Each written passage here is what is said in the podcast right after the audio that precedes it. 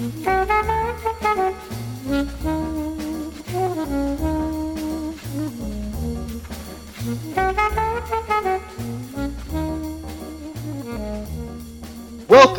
to the Literal Fiction Book Club, where we read books so you don't have to. My name is Sam Johnson, and joining me today is Alex Hi.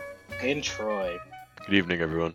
This week we're reading the first half of Kim by Rudyard Kipling. Kim is an odd tale of an Irish orphan from the Indian city of Lahore.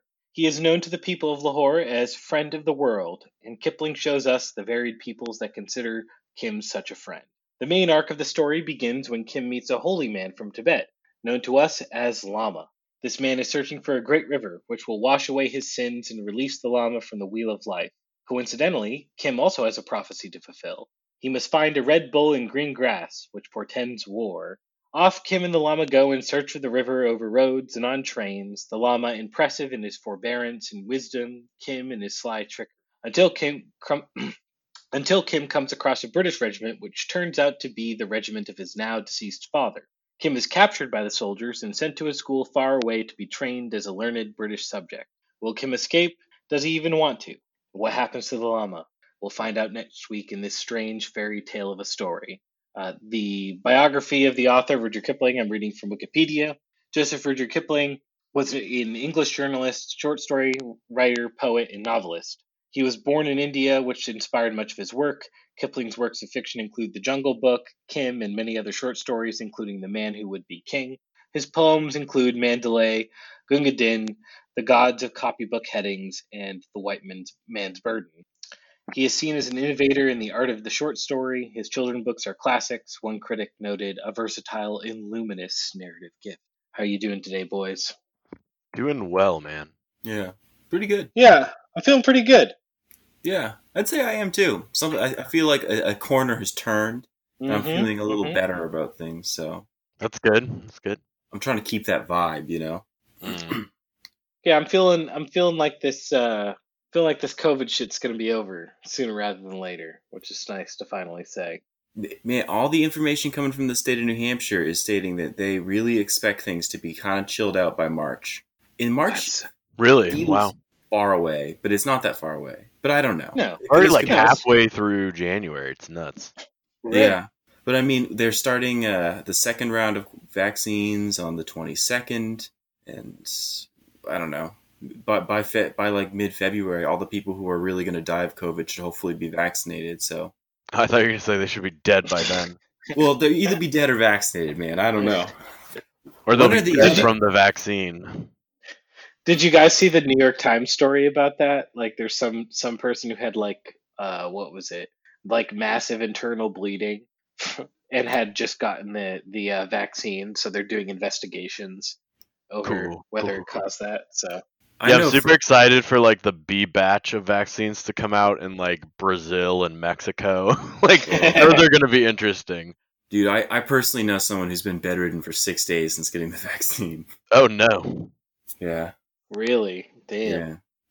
But I know like 50 people who've been vaccinated, and only one of them has been horribly maimed. Wait, really? What do you mean? we like Wait, them oh, odds. Ah, yes, okay. Yeah, one out of 50 is pretty good. It's almost that, what is that, 2%? So, It's like a you know, plague rate. Yeah. Yeah. Yeah, it's like, it's, uh, it's worse than the virus, though, yeah? So, Dude, I just want to like give me George Washington's camp in New York where inoculate me. Just go swab somebody's nose with COVID and then just like Dude, give I'm it to me. 100%. I'll get I'm it and you. then I'm done. I'm with you. I want to get ino- I want to get old school inoculated. I don't know why they don't bring that back. Bill It, Gates, bring it it works. It works, dude. Yeah. It's crazy. what if we did like, uh, like adult COVID parties, you know? Where you just bring a bunch of girls over with COVID and they, you know, they give you the business. They suck you off. Well, I really don't want COVID because I don't want to miss the gym for two straight weeks. The way Tom Yeah, described that, suck. that sounds Dude, Like, I I've been doing a prisoner workout. It's been great. I'm like I haven't done like a long workout, but I do like a couple sets of push-ups and abs and other stuff just like random times throughout the day because I have nothing else to do and it's like it's actually working out pretty well. nice, dude. Yeah, That's you can awesome, get like dude. everything done at home. You really can uh, if you're creative enough and stuff. All you gotta do is some calisthenics. Like it'll fuck you up. Just keep doing body squats, even if you have a plate or two. You don't have to have that much. You know, Mm. just hold the plates and do squats with them. If you keep doing them, you will tire yourself out. Yeah, totally. And planks, planks are. Yeah, dude. Oh my god, I got an ab wheel. That thing is Dude, I love. amazing. I do the ab wheel twice a week. I fucking love that thing. It's I do it every day. It's awesome. Fuck yeah. Um, we're kind of breaking our rule. Normally, we we devolve into these kind of conversations after the book conversation. So, So true. so true. you know, Well, let me. much much like the white man's burden, we must carry on this conversation. So, the podcaster's burden. the fuck. um, so in the group chat when we were talking earlier, there seemed to be mixed reviews around uh, around the story. I liked it quite a bit. Um, I thought that uh, I I had a hard time getting into it in the sense that I was the the writing style was something I didn't really expect and was a little bit hard to follow at times. Um, but once once I kind of got the vibe, I almost viewed Kim as kind of like this Aladdin character, right? Like like likable but tricky, and um, I you know once I got on the adventure part of it, um, I I found it quite nice, and especially like his uh his interactions with um uh how would you say it Maboob um Yeah. Uh, what was it? Mahbub? Ali. The, yeah, the guy that he works for. He was kind of a dick to him. I like Ma- that. I like Mahbub their Ali. interactions quite a bit. Ali. Yeah. Um, but yeah, overall, I've really enjoyed it. And you know, the back of the book is talking about how he, Kim eventually becomes like a espionage agent in in the Cold War between Britain and Russia. So I'm pretty stoked about that. What did you guys think? I'm wondering where the plot is going. Like at the beginning, I was, I don't know, I was kind of bored. Like the initial inciting incident and like the setting off on the quest, it was okay.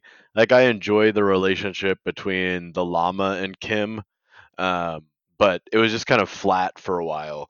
But then once he got picked up by the regiment and like stuff actually started happening and people were moving around, it started to get a bit more interesting. Um, but yeah, him passing notes and surprise when the protagonist is actually taking action, it's like interesting. And I was like, I perked up a little bit. But there are like long lulls where it's just like, okay, like I get it, dude. You love India.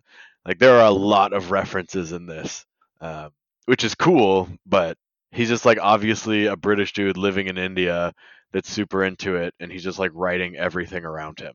Mm. Yeah, you know, I have to say, like the story itself is, especially like if you look at it on paper as an outline, it's great. It's like a very interesting plot. It's got a similar vibe to She in that it's the, the young man with the mysterious lineage. Maybe he's destined for something great, which I think is like the foundation for like any good uh, adventure story, especially for like young men. Um, Or a coming of age novel. Coming like of- yes. thing. That's right. But it is very two dimensional, I think, um, and I do not like the writing style. It feels oddly dated, even though it's more modern than she, which is funny, and it just it it lacks uh, like a world in a sense. I, I don't know. It just seems like what do you mean it by feels, that, though? It feels more like a play. Like it seems like the the setting is like a uh, a flat set rather than having like kind of like a richly built out world if that makes sense. Like you only experience the, the things that Kim likes about India really in like chapter eight more when he's or seven when he's out on his own. You know, he leaves the school. Mhm. That's the first moment where I really started to kind of get a feel for the I don't know the surrounding, the setting. Um, I only got to the end of chapter seven, but yeah, it definitely picks up in chapter six and seven. it really does. The first 150. My, well, my copy's 500 pages. I think your guys' is less pages. Oh, weird. No, mine's I'm at old. page one thirty nine out of two sixty nine. Oh, that's fu- yeah. right mine is halfway. Mine is like 465 pages, but I have an old ass copy, like over 100 years Hmm. old. Dude, I like Um, goddamn Wordsworth classics. They have I really like their publishing. It just looks it's sleek, looks good. Which, Give me free Um, shit, Wordsworth Publishing. yeah, sponsor us. Sponsor the pod, yeah, please. Um, yeah, I mean, I kind of agree with you, Alex, but like at the same time, it's like the the writing style it's almost like a fairy tale is the way I read it, and um, and that made it more charming to me almost because there's not uh um it would be like similar like if Kim were a rabbit, right? I'd feel very uh I, I feel like that would be more obvious about how it how it is, but like you have all these kind of like um they're not they're like not really characters, they're kind of like almost cart like I could see this as a cartoon. You Yeah. know? Well, the thing is, is Um, Kipling was so racist that uh, you know a white man is essentially kind of like a magic animal in their in their kingdom, right? Right. I feel like he's pretty res- I feel like he's pretty restrained in this though. Like this book is Yeah. way less racist than she, and Agreed. this is a He- lot less racist than other stuff I've read by Kipling. He loves India. Like it's just like Oh, bleeds yeah, for sure. page. Like you can't. I was thinking that the whole time. Like this is a man who just really loves India and is paternalistic towards Indians, but They're noble Yeah, I- savages, dude. I, I They just need Yeah. the British hierarchy and the Queen. they need boarding Uh, schools and shorts. Um, I didn't think that the British characters came off very well either. Like it wasn't. Uh, if you if you read this without knowing who Richard Kipling was, like you you would um, you would think he was a bit more ambivalent about the racial element of things, as far as I can tell. Yeah, it's like celebrated. Like he, it seems like the author's taking like pleasure in the the the uh, the Hindus and the Muslims and the you know like Yeah, because they've won. It's like, look at our diverse empire. We did it, which is true. Like they, Mhm. all these different peoples weren't killing each other. The British did kind of do it. Till the end, you know, yeah, until they left, the and then they all killed each other. Yeah. like Yeah. like he said, white man's burden. So, uh, should stop saying my name on the podcast. Um, but uh, yeah so so like the the contention seems to be for you alex is around like the way in which it's written not like the any other particular elements about it but is there is Yeah. there something like do you just not like it at all or is there something about it that you find redeemable besides like the story structure I think the characters are are interesting and if if they were fleshed out more they could be really great.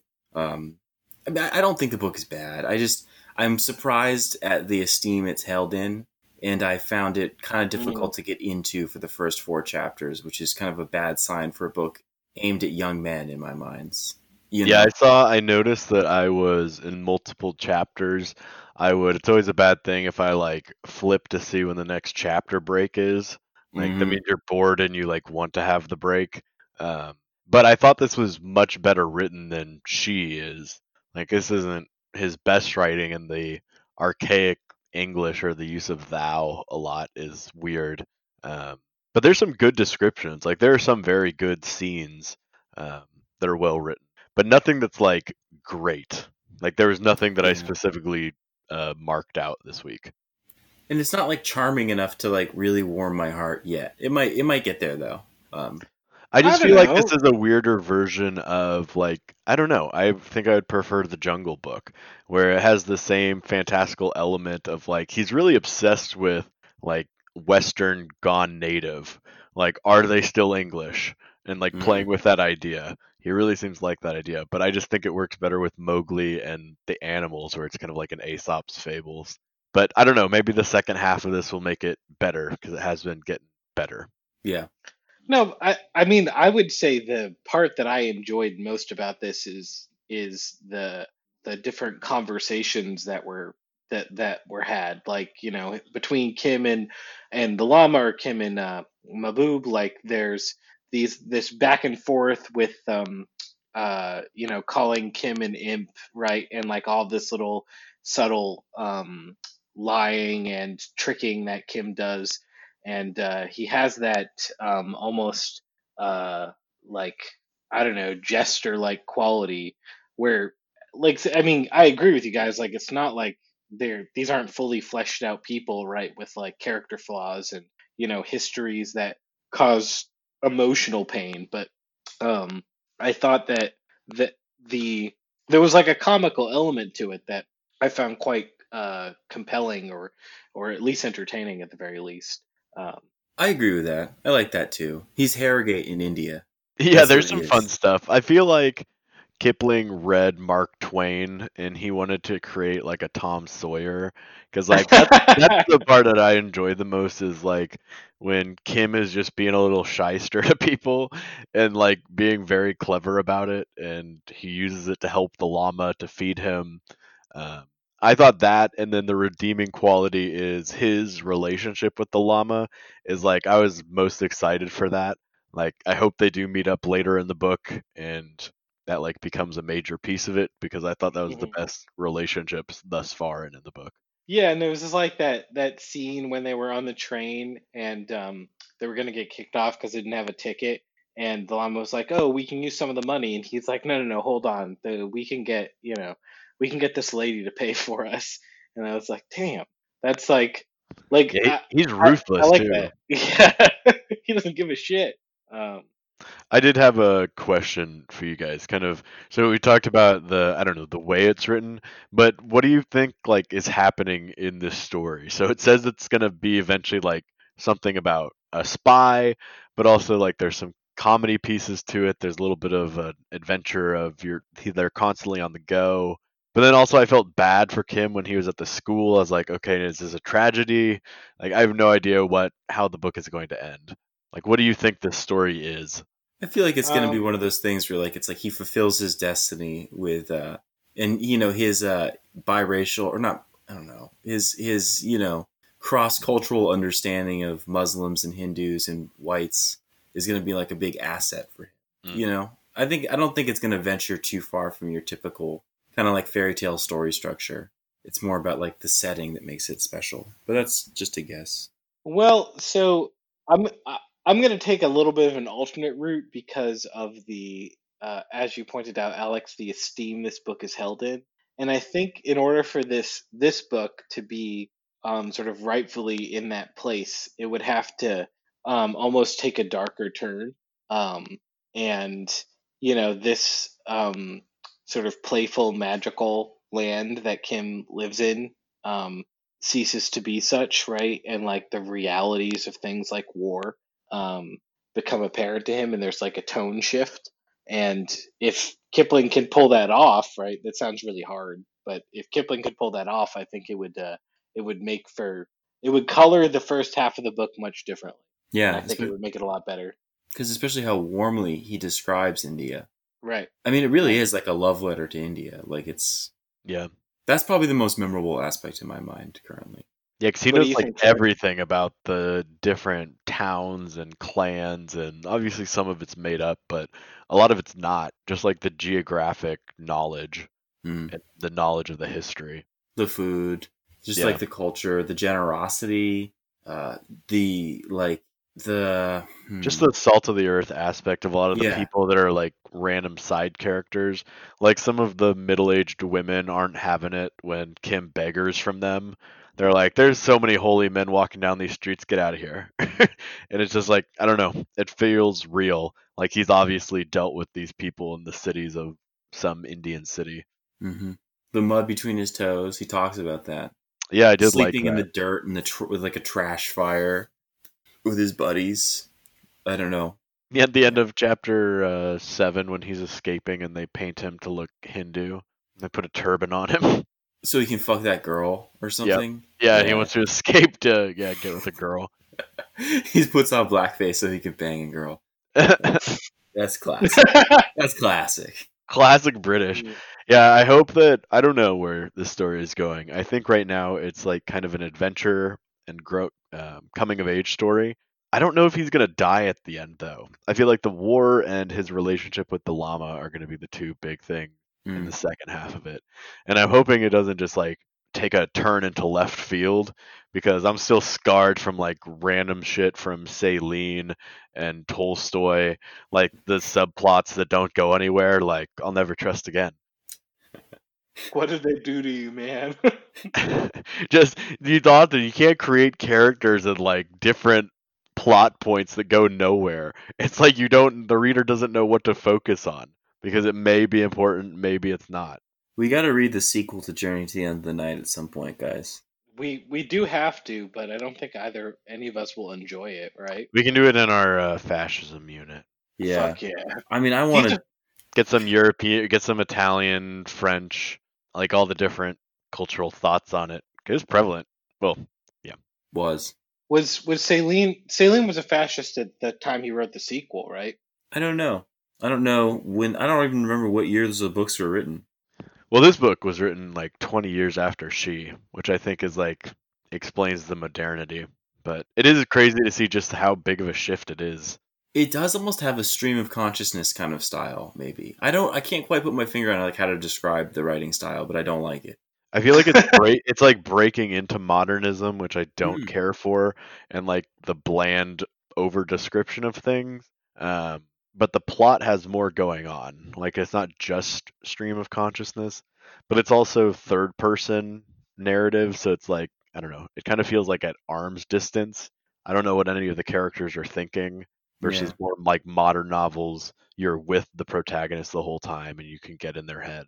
Um, It it is a really oddly structured novel. Yeah, it jumps around a lot. That's why I asked the question. I was confused, like, what the hell is going on? Yeah, I mean, at least I felt I felt it was underdescribed. Like that that was like my main contention with it, or what I had to kind of look past was that there wasn't uh um they didn't there wasn't a lot of introducing you to characters, right? Or like any setting of the stage. They just kind of like went and did things and you just had to go do it with them. Um and the I, I guess I didn't really get if we're saying like modernism in the like snow country sense, I don't really see that very much. Um, I would actually argue that uh, Alex's issue with it is that of all the stories we've read, this I feel like this novel has like it doesn't really have a vibe. You know, like it doesn't Mm. really it doesn't give you there's no like uh, vibrations around this story. It's very uh, it, it strikes me as incredibly direct. The dialogue is really the main focus. You don't really get a good sense of what characters look like or um, any more than you would need to know. And even then, like the you know the characters that mean a lot, their physical appearance is just like slowly trickled in over multiple sections rather than just kind of like dumped at you all, all at once. Um, There's a lot of characters too. There's so fucking Yeah. many with Yeah. no introduction. like probably at annoying. least 15, and we really only need to have like five. all the British people except for the Colonel. I don't know. I don't know who Like they you don't need two priests. Like just have Dude, one I love priest. that though. The I I know love is a that. good their, character. their actually, dynamic yeah. was fun, but as just like the the random queen that they ran into, she didn't need to be there. There's another story. They had like multiple beggaring stories. I felt like there were a couple too many of those. I do like Yeah, the I- idea that it's just like a collection of vignettes. Like these little colorful stories, but That's what it felt like. But I was like, all right, like what's happening now? I liked the first couple of them, and I was like, wow, I really like this style. And then I got to like the 40th page. I was like, all right, that's enough of this. I did love that that whole thing with the uh, the priests like fighting over you know like what religion Kim's gonna be. that was Fucking pretty good. Shit. And then they settle, and then they settle it over. He can become a Freemason too. Yeah. I do like the part where he says he says Roman Catholic, but I don't like to say that word, referring to Roman. I thought that was They meant yeah, they mentioned Alexander the Great because there's like the war is going to be on the Afghan border. Hmm. I mean, it's a perfect book for our unit. That is for sure. Yeah, we picked uh we picked well in terms of the theme this time around. So far, yeah.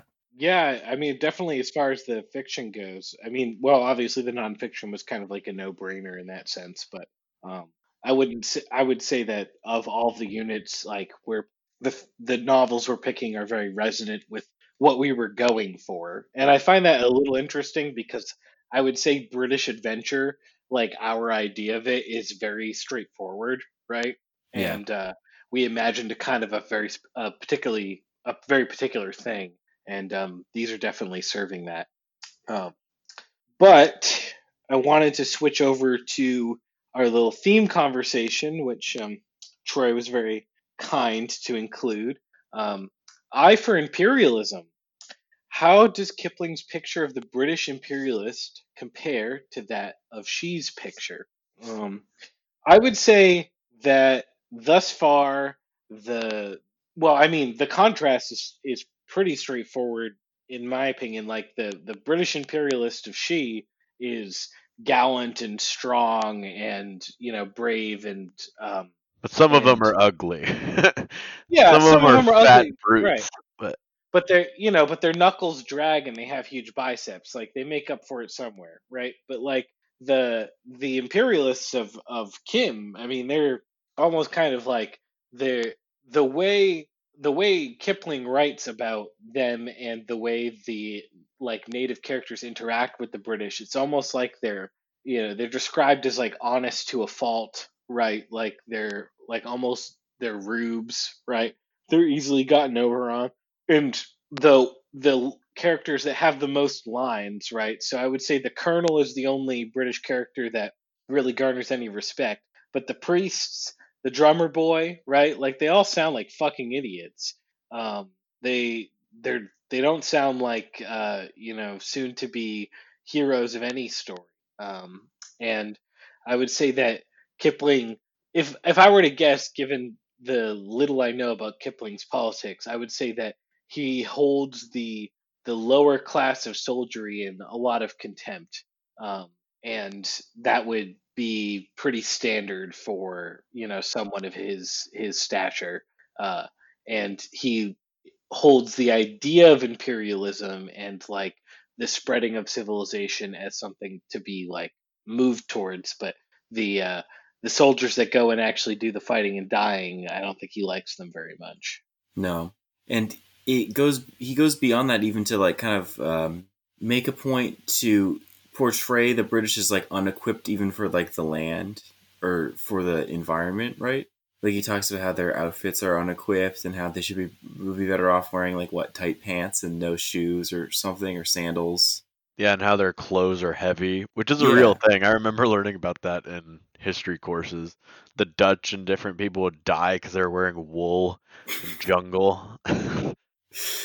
it's it speaks to like you know the intelligence i guess of like the uh, the upper crust of the british aristocracy but kind of how ham-fistedly they go about their imperial mission um, even like their school and their food is like drab and sad in comparison to what the indians are eating and doing Yeah, I feel like uh, I guess some of the or a complaint I was thinking of. Sorry, going away from imperialism. I was trying to put my finger on it. What you guys were saying earlier, and I think that a lot of the characters and stuff that they add in, the description is fun. It's good flavor, but it's like it doesn't necessarily add to the plot.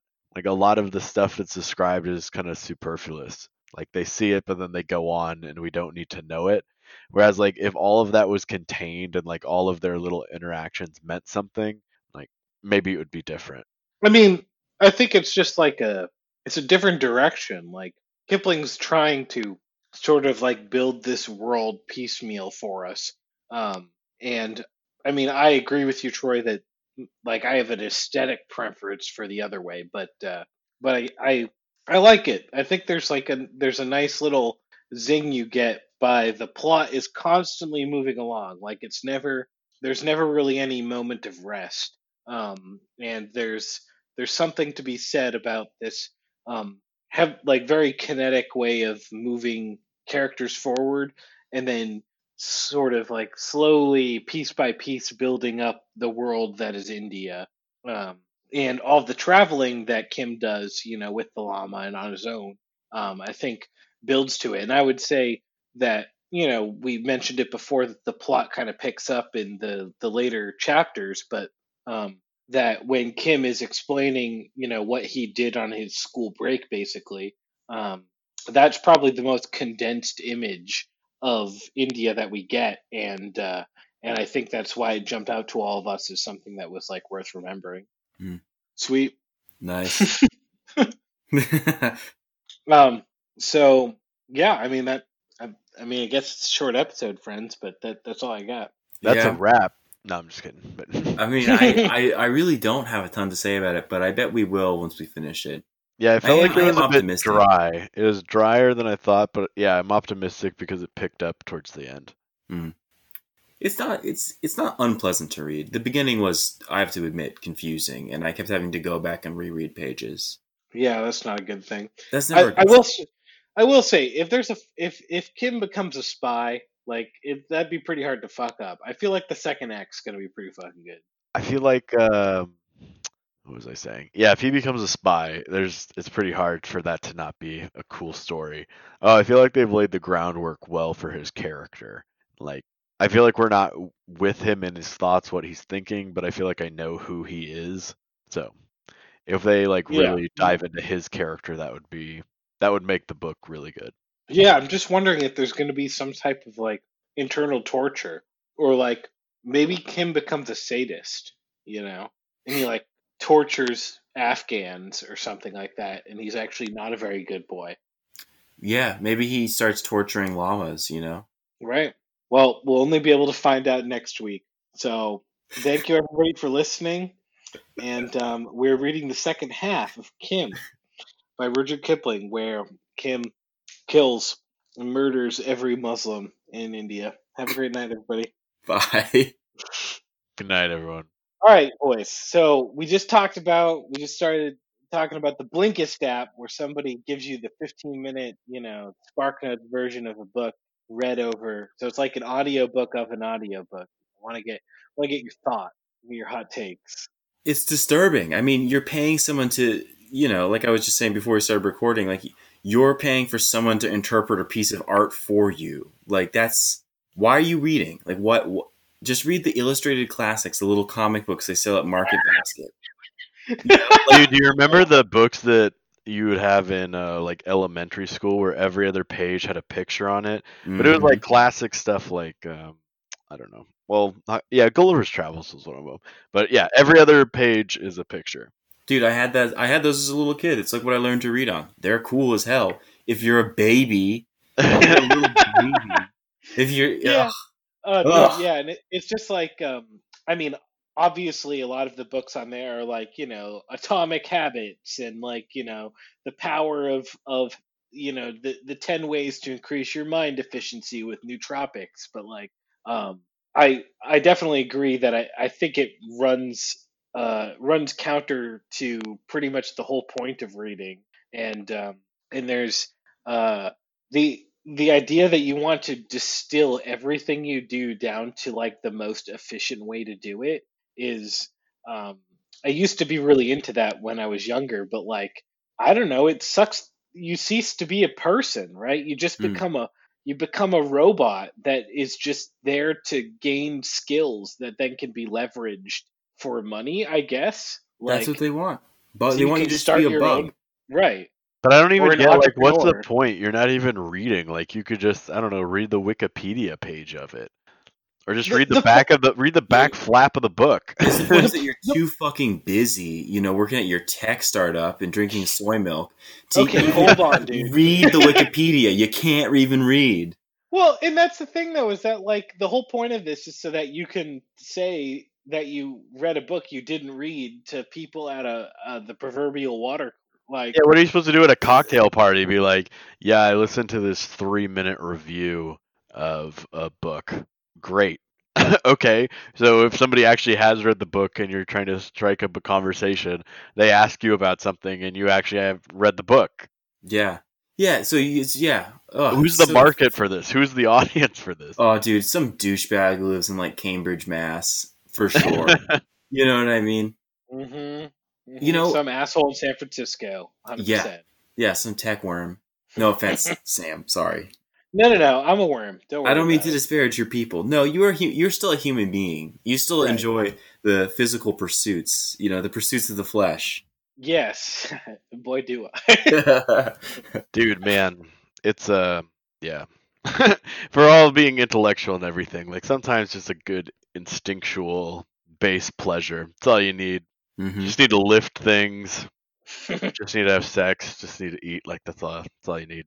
Yeah, I really think there is a concerted effort to to destroy everything that makes us human beings.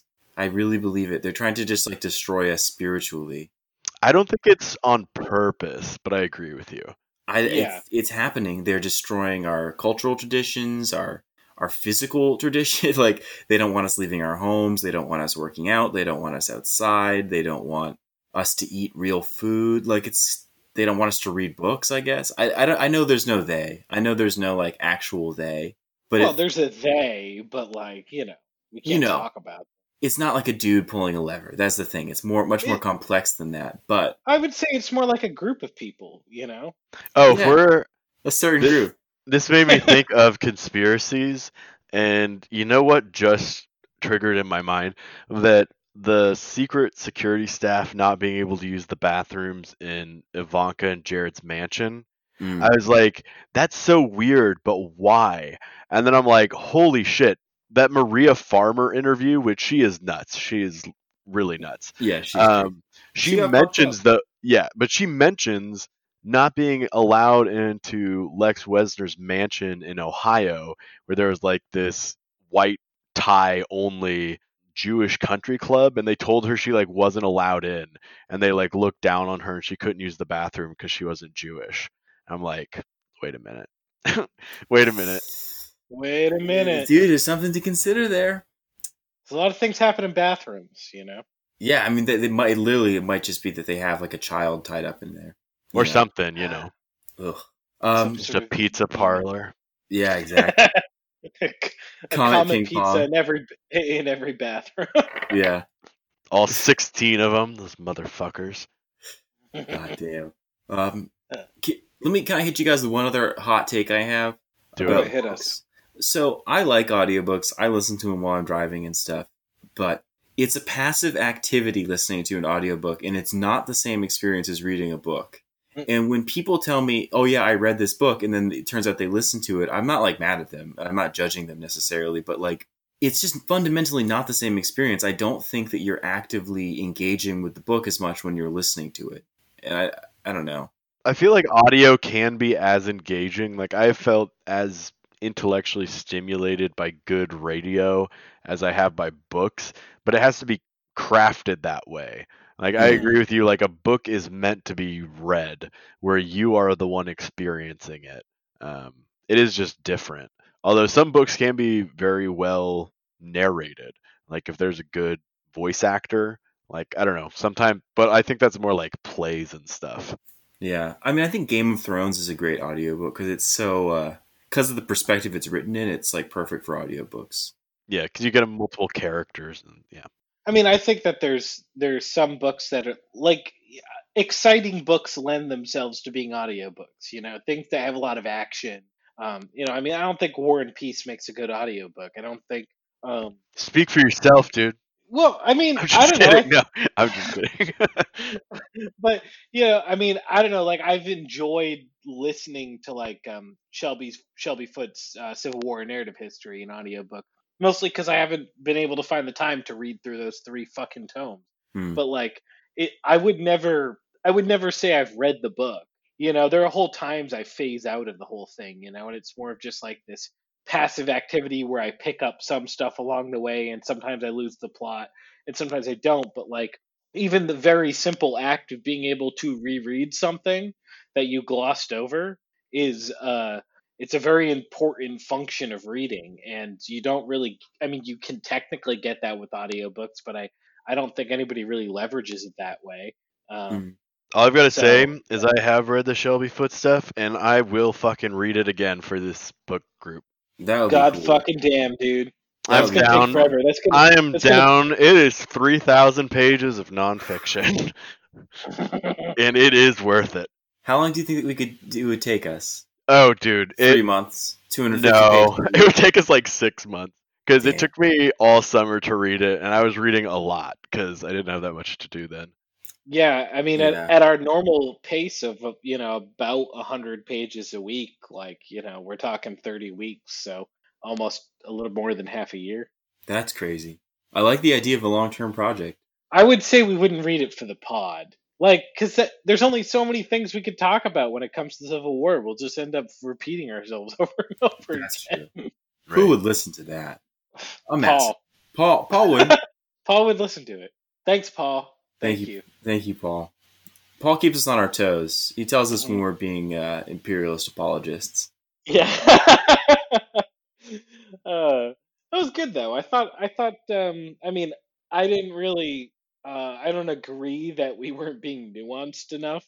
Um but I I did appreciate his uh, his own explanation for like the tension he feels around a loss of culture versus um, you know this sort of problematic progress that is represented by Western civilization. Hmm. Um, Wait, I what mean, I feel episode was this too. from? Our Um, group chat. I know, it but which the- episode was it in reference to? The first Lawrence James or whatever his name, or mhm. maybe the second. Ah, that's Yeah. too long ago. I don't remember. I do the same, same, totally the same. Um, Dude, everything you referred to, I didn't remember, but yeah, it's just like I think that there's something to be said. I mean, obviously, we all feel sad about loss of culture and in you know uh, something going away, right? That was once there. Um, I just the I found it a little bit interesting that there's an idea that that ending like a a state right that has slaves is can't be considered good, right? Not that it has to be, but that like you can't, you know, you sh- shouldn't ever consider that a good thing. Um, I thought that was strange. yeah, not a perspective I particularly get, but I will say that man is uh, consistent with his views and in, in the way he sees the world, and I really respect that. And he's very knowledgeable. Oh, Uh. I, yes. I, I appreciate the uh, the I wouldn't say the correct corrections, but you know what I mean. I like his feedback. I, I kind of I enjoy reading, even though I I'm like disagreeing with him and all that stuff. But I like Where's our other star star listeners? Whatever happened to uh, Chris and our Rhodesian? yeah. Let's get that back. Yeah, what what happened? We need to get back on our international kick. I guess maybe it's because of COVID, but we had like some Russian listeners for a while. Uh, where else did we have? We had like a I could pull- Cambodian, I think. I can pull up the stats here. Let's do it by the numbers. Yeah, we got to put our hotline back up. So by the numbers, actually, we're doing pretty good. So we got Oh, yeah? today over um, s- what over fifty. We got fifty eight plays just today. Hmm. Hell yeah, baby! Um, and our seventy four percent America. We Okay. have we have um, and then Canada, the UK, Ireland, Russia, Germany, Australia, Japan at one percent, Brazil, South Korea, Poland, Sweden, Denmark, Netherlands, India, Iran. Fuck yeah! Hello, Iran. Romania, Singapore, Mexico, Italy, France, Argentina, the Philippines, Serbia, Malaysia, New Zealand, Morocco, Belgium, Norway, Pakistan, damn, Croatia, South Africa, Cambodia, Israel, fuck you, Palestine, Vietnam, Algeria, Taiwan, Spain. Boys, we've made it. We uh, we're we're international. We're worldwide. We have 30% female listeners. How does it Some know ladies- that? That's not. Yeah, how could it possibly know that? This is not. Women don't listen to podcasts. That is false, but they don't listen to this kind of podcast. Yeah, exactly. you sure? Because I think 30% is pretty good. No, I'm saying how they can't know that. Yeah, That's how it's would made up? I don't I don't believe this data. It's just, it's sourced from Spotify. This is fake fucking news, dude. Fro- Oh, this is on from Spotify. Well, this is Spotify is providing us the providing the data to Anchor. Are we It's on Spotify? Yeah, Oh, really? We're on everything, dude. Is this? Are you reading the stats of everything, or just from Spotify? Of everything. So this source is from Spotify, but Spotify aggregates the Oh, Like- got it, got it. Okay, all the different stuff. That's, That's cool. Yeah, Good on them. pretty fucking European, Spotify. Swedish companies. Our high okay, listen to this, guys. Our highest percentage state in the United States is Ohio. What? Thirty-three percent of our listens come from Ohio. It must be one person. A hundred percent come from Columbus. Yeah, it must be like one dude. Dude, you know what? Let's fucking talk about some pedophilia stuff that's going on in Ohio. There's quite a lot Yeah, of yeah, it. yeah. There's a lot of it. It is the uh, pedophilia capital of the country, which is really fucking weird because it's not by a border or an ocean. It's just where they traffic them to. Yeah, and I I don't know if there's conspiracies afoot, like if the, where the traffickers are, or yeah, if there's like a place where they keep them, or if they're basically like selling them as slaves, more or less. Where That's was? basically what trafficking is: is slavery. Yes. You remember over the summer when the God, it was so many black people got killed by the police. I think one of the first murders maybe it was George Floyd, but there was uh, they took over like they raided a house, the protesters, and freed all these sex slaves that were being held by the police department. Do you remember that? In Milwaukee, don't. I, remember you shared it. Yeah, Yeah, that was like the wildest story of the summer that just got kind of glossed over. Yeah, it was it Mil- Milwaukee. I remember it was one of the protests. You definitely sent it to us. Yeah, dude. There's been some crazy stuff. It's been a it's been a wild six months. That's why you always got to carry, you know. Yeah, dude. Oh my god, I haven't seen my dad in a while since the uh, the insurrection. I can't wait to hear his take on it. I wonder if he's gonna get a gun. I wonder if he already got a gun.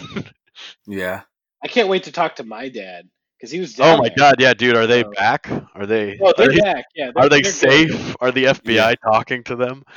No, I don't think the FBI are talking to them. But uh, my, you know, my mother's last text to me was was, "God damn it, at least we tried," and uh, and that was all I've heard. So well, ain't that I'm sweet? excited. I- Yeah, I'm what a, what a hurrah! What a way to go out. Well, all right. We did our best.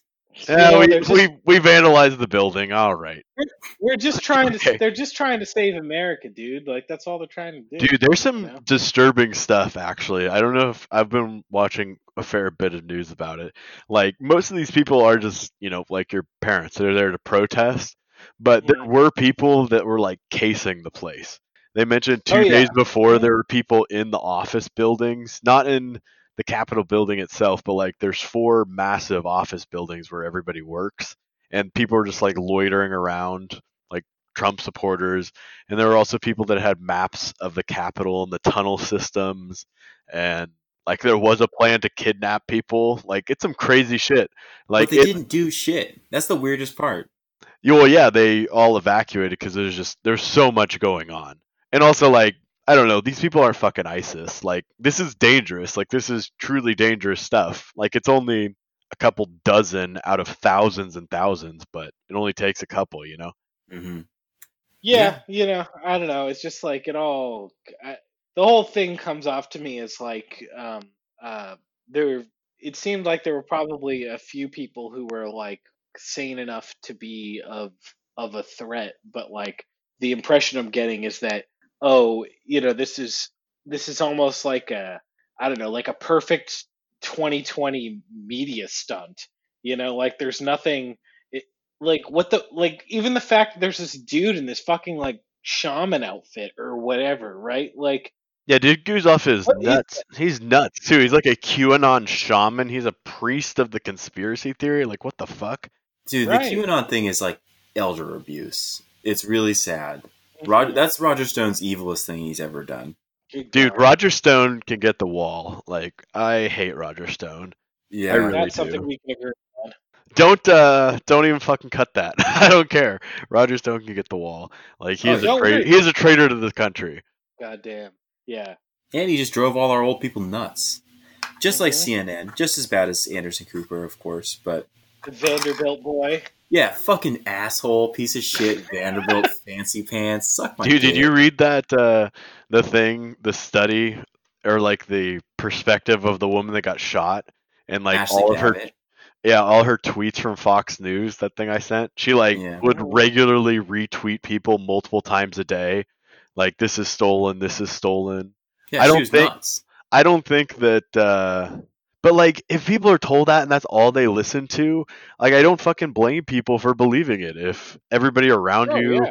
in the media, the fucking president is saying that, like a lot of people I feel like most people are like, All right, yeah, we get it, the jig is up, like he's fucking lying. He's Mhm. just pulling a stunt. But like a lot of these people really believe it. And like Mhm. I understand why you would fucking storm the building if you really truly believed it. Like yeah. obviously Sure. it's not true, but like these people aren't that cynical, you know? Like they're they honestly believe it. I don't think there's going to be violence on inauguration day in DC, but like somebody in one of the 50 state capitals is going to die. Probably. Oh, definitely, yeah. And I mean, I would say, you know, like Troy. I mean, if if you believed that the election was stolen, right? Like, I mean, then then whatever democratic process is being inaugurated is not legitimate. You know what I mean? Like, and I'm I'm a little bit more ambivalent about that fact. Like, I'm not saying I think the election is stolen, but like, I'm not gonna. I have my own reservations about like the integrity of our elections, but like the the you know it would be it would be the patriotic thing to do right to say you know if i think the election is stolen right then the the actual democratic response to that would be to save the election and you know obviously when people are being inundated with this kind of stuff right like non-contextual um fear mongering to get them excited right like because it's not really about what what facts they're exposed to um you know a lot of them thought what they were doing was the right American thing to do. And I didn't really, you know, obviously accepting their premises, which I don't, but like if we were to accept their premises, then yes, you know, they're sort of acting from a patriotic impulse. They're not really acting from a point of malice. Well, imagine um, being in like Venezuela.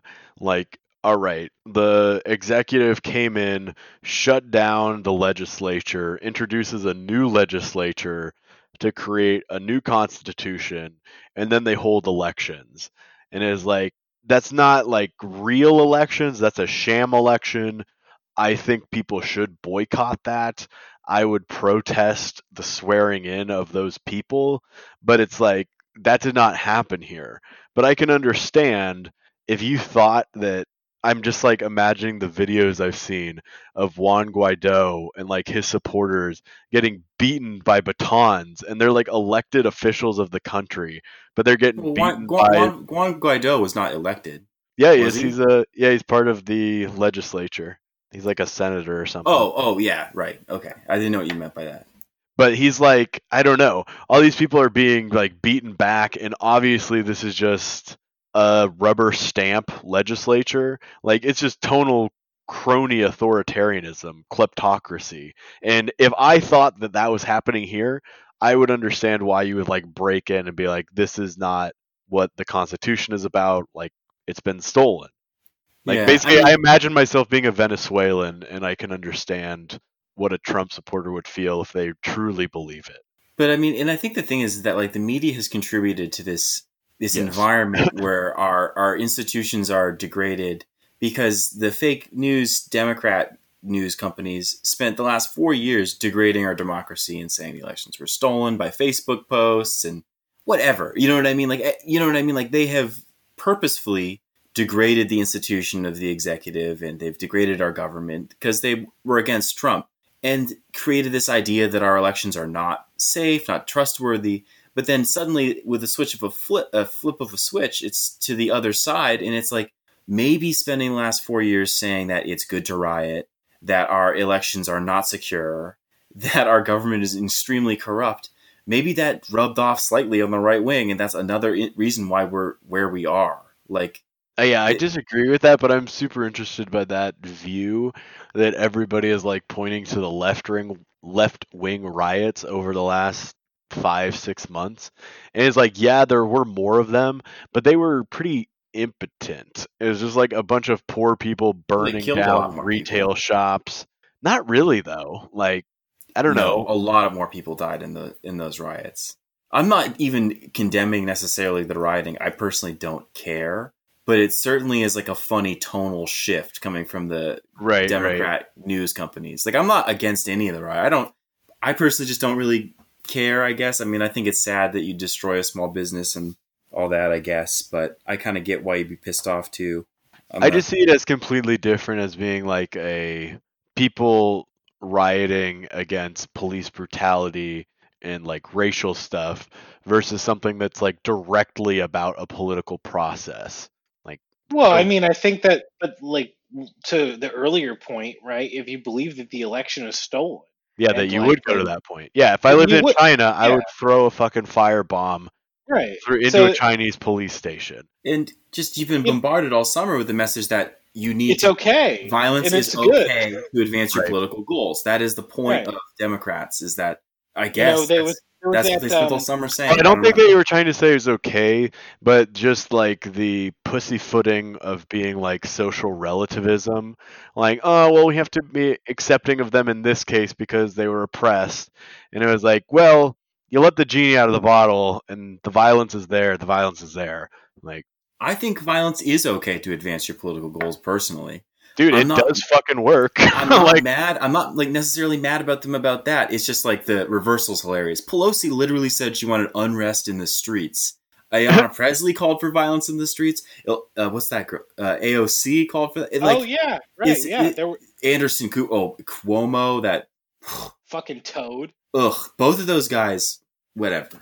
Yeah. No, I mean, I I think that there's a there's an element in which it's not just like the the the about face that's kind of unnerving. It's just that the like if you are of a a persuasion that isn't a progressive Democrat, right? And you're saying I want to accomplish my political goals and you're trying to understand what's acceptable as a way to do that, right? Like it why would you take someone seriously who's saying like, you know, um, who's dismissing the the you know at the very least aggressive tactics of of the pro- you know sort of the progressive coalition um, as like you know that's like a fine way to go about it but then you know when you do it it suddenly comes under this like intense and universal media scrutiny right like even fox news is is distancing itself right from these things you know it's not even a um, Yeah, even the president. I mean, the president Yeah, obviously has right. denounced it thoroughly. He was opposed to it. You know what I mean? He's made it clear. I feel like I don't think I wouldn't say thoroughly, like enough to cover his ass, but saying statements like "stand down" and "stand by," shit like that—that's all he's that's all he's ever done is like the barest of minimum to cover himself legally. Like nobody's ever gonna be caught on camera like, yes, incite to violence, shoot Nancy Pelosi in the fucking forehead. Like that is never gonna happen. The closest that you're ever going to get to that is what happened at the Capitol. Like that is the closest that you're ever going to get to it being on camera is what we have on camera. yeah which isn't very fucking close like it's if they didn't think it's want pretty the damn Capitol pro- if they didn't want the Capitol protesters in, they wouldn't have been in.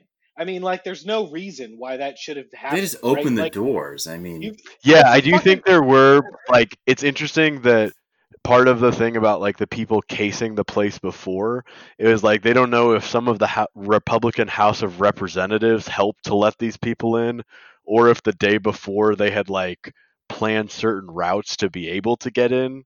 And then also with the cops being super underfunded, the National Guard like trying to be deployed and Trump telling them no. And then it wasn't until like 2 hours later that Pence is like what the fuck get them in here now. now we have But, more like- troops, more troops on Yeah. the street in D.C. than there are in Afghanistan and Iraq combined. And you know what? That's a victory for democracy. The liberals win. Right. Uh, that, though, though, not to change the subject, but on a lighter note, are you guys familiar with Madison Cawthorn? no, who's No. that? He's the youngest representative in that Congress. He's in a wheelchair. He's a Republican. He's like their new Wonder Kid or whatever. And he said in an interview, this is fucking amazing, dude. He said in an interview, um, or I think he called into a news show saying that he was strapped in Congress on that day. And he said, one of the good things about having a wheelchair is I can carry multiple guns on me. And he said, I've handed out guns to other congressmen. So according to him, while they were like locked down in that secure room, he was just like handing Glocks to different congressmen, being like, "We got this," because he's pulling him out of his wheelchair. Fuck yeah, dude, that's so cool. I thought that was one of the funniest things I I heard about the whole thing. That's hilarious. Oh my god, dude. So I've recently um, started dating this girl who is an immigrant, and she asked me the other day, like hesitantly, she's like, "Do you have a gun?" I was like, "No," and like it freaks foreigners out that Yeah. Americans are nuts about guns and that we're all strapped. But it's like it's kind of the point, baby. It freaks girls out in general. They do That's- not That's like the it. idea. I uh, I wasn't drunk enough, but I thought about saying, or she's like, "Why does everybody have guns?" I was gonna say because these colors don't run, but I, I was not that drunk. I'd been drinking, but I wasn't that drunk. yeah. Hey, you know what? New Hampshire is the highest gun ownership per capita, and we're also the safest state in the country. So Alec or um, Troy, when you um uh when you said I was pissing and you said like when these colors don't run, and I'm really glad I was pissing then because I totally would have pissed my pants. Ugh, damn. I like that the uh, the wheelchair guy is a real thing, and that you know, I'm glad that he did his duty and like protected AOC. You know, so yeah, and her big fat milkers. so he could steal her shoes. Dude, the funniest thing about that Madison Cawthorn guy is they try to like, kind of like they're trying to like make he's like a Dan Crenshaw type, you know, like a Yeah. total cock neocon, and they're kind of Sure. trying to make him seem like a troop, but his legs got mangled in a car accident. He is not a veteran. He like he is not a veteran. Dude, it doesn't fucking matter. He's oppressed now that he's a minority. It is incredible, man. I just love the idea of uh. him having Glocks like all over his wheelchair, his his congressman wheelchair. Does he get to skip the metal detector that everybody has to go through? I I'm I bet he does. I bet he I bet he's carrying. Fuck yeah, dude. I love that shit. It's pretty funny. But all right, guys, I got to piss it's insanely bad. Um, All right, boys. good night. It was lovely Oh. talking to you. Oh, we're still recording. Yeah, Yeah, We are. We're second second half. Right, second half. That's good. We'll put this episode at an hour, which is just what we need Yeah. Yeah. for our content. You know, can we can we put our stuff on YouTube For the fans. Yeah, we could totally put it on YouTube. I can start. That might be a goal to think about. Uh, no rush, but that might be fun. No, I mean we can uploading audio content to YouTube is pretty straightforward, so I can Okay. just do that. Yeah, that'd be fun. I'll open up. I'll make a YouTube channel for us, and we can we can do one-off videos and stuff. It'll be fun. Dude, I'd be if- a fan of uh, if we do have just audio though, just having one image in the background instead of having it Yeah. Change. Because true. unless you put a lot of time into it, it's gonna blow. yeah, Yeah, agreed. I mean, I'm just gonna basically put the LFBC uh, logo on there, and that's gonna be what what it is. You know, nice. because I, I it's That's like I don't want to. all we need. Yeah, and it's just like at this point, I, it- like as we're building up more content, I really I know one day there's the the Pied Piper is going to come calling about copyright bullshit, so we might as well just like not compound the problem, hmm um, and uh, and just go forth with uh, the stuff we know is good. So Yeah, it's true. I got to do the songs. I got to get those because the other episode's done. I think I just had. I got to put the songs in. hell yeah, dude. So That'll for be fun. for all of those that aren't aware, we're going to be using um, what what's the name of the the song we're ending with? Some um, gospel song by Sister Rosetta Sharp. Tharpe. Yeah. Sharp. Thorpe. Thorpe. Thorpe. Um, yeah. No, it's the. Um, damn, we don't even know it. I ha- I know the name of the song. It's, it's in my Yeah. playlists. I, I listen to it good. a lot. yeah, it's really good. And then we have In a Sentimental Mood, right? Or no, we're using uh, Dave Brubeck's Take Five, right? For the. You know, The sentimental intro. mood's too depressing to start a podcast with. Yeah, right. Hello, hello. Welcome to the Literal Fiction Book Club. Welcome to the we're Low T sad, so you don't Podcast. have. the low T podcast. The low T men's Uh, support group. yeah. The Literal Pussies Book Club. All right. Good night, guys. See you later. All right, have a good one.